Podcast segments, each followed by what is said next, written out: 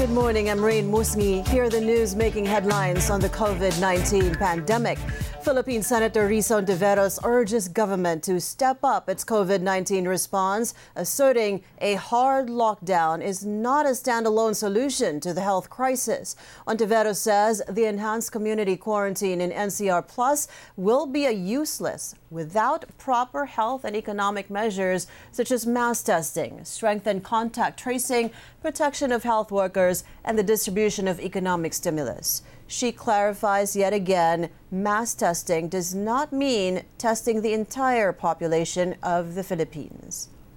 Government is simply not testing enough. What's needed is 150,000 tests a day. E kulang pa sila ng 60,000. It is as clear as day. Uh, ang sinasabi ng IATF, yun na nga, hindi daw kayang i-test ang lahat ng tao. Pero naman nagsasabi mula day one na dapat i-test lahat ng tao. Ang posisyon natin matagal na ay precisely targeted at periodic testing.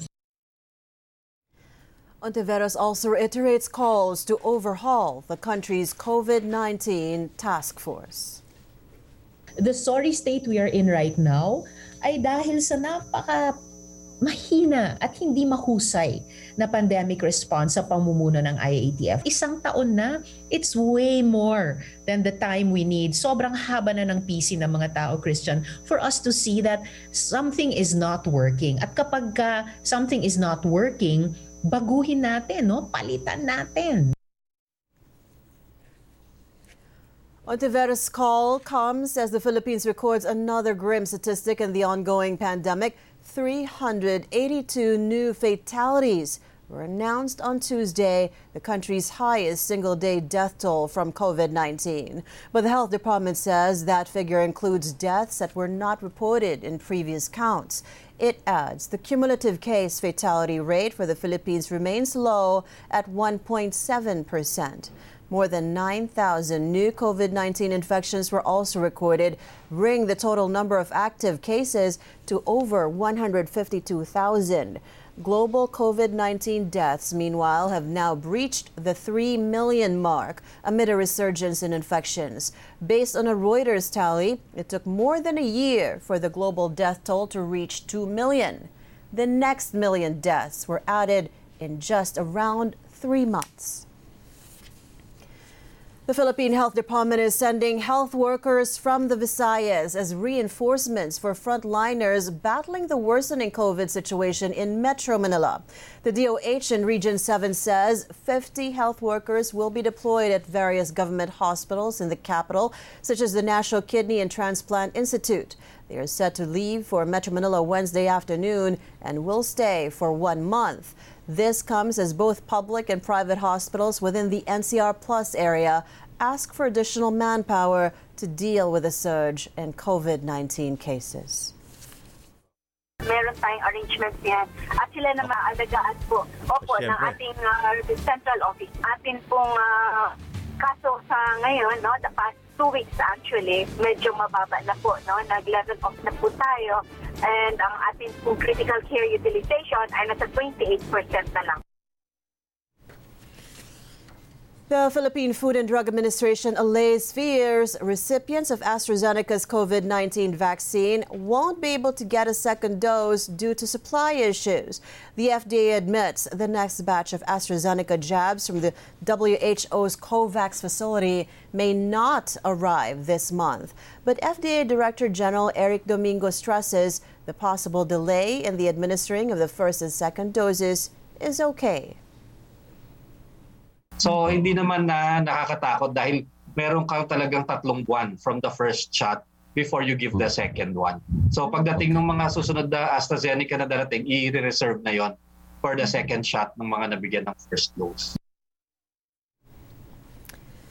The risk benefit balance for AstraZeneca's COVID 19 vaccine is still largely positive. That's according to the World Health Organization, despite fresh claims about the jab's link to blood clots. A top official from Europe's drug regulator had claimed there was a clear connection between AstraZeneca's vaccine and some cases of serious blood clots. But the European Medicines Agency itself said it has not reached any conclusion on this as it was still reviewing data. There's no link for the moment between the vaccine and the thromboembolic events with thrombocytopenia. Of course, it's under evaluation and we wait for uh, some feedback from those committees in the coming days and in coming hours. We know from the data coming from countries like the UK and others that the benefits uh, are really important in terms of reduction of the mortality of uh, populations that are being vaccinated. Out of caution, the Oxford University has paused its trial of the AstraZeneca shot on children in the UK. Last weekend, Britain's medicine regulator reported 30 blood clotting cases, seven of them fatal, out of the 18 million doses administered in the country. And U.S. President Joe Biden speeds up the timeline for adult COVID 19 vaccinations in the U.S. Biden has directed states to widen the vaccine eligibility to people 18 or older by April 19. That's two weeks earlier than his original target date of May 1st. New variants of the virus are spreading and they're moving quickly. Cases are going back up. Hospitalizations are no longer declining. While deaths are still down, way down from January, they're going up in some places. So you might ask, uh, everybody's asking, what does that mean? I understand that people may find it confusing that the vaccination program is saving tens of thousands of lives, but the pandemic remains dangerous. Let me explain it in a single word time. Time. Even moving at the record speed we're moving at, we're not even halfway through vaccinating over 300 million Americans. This is going to take time. We aren't at the finish line. We still have a lot of work to do. We're still in a life and death race against this virus. An analysis of state and county data shows new COVID 19 cases in the U.S. rose 5% to over 450,000 last week, the third straight week that infections have increased. The average number of COVID 19 patients in the hospitals also rose 4% to over 37,000 in the week before April 4, breaking an 11 week streak of falling admissions. And those are the latest. Keep it here on the ABS CBN News Channel.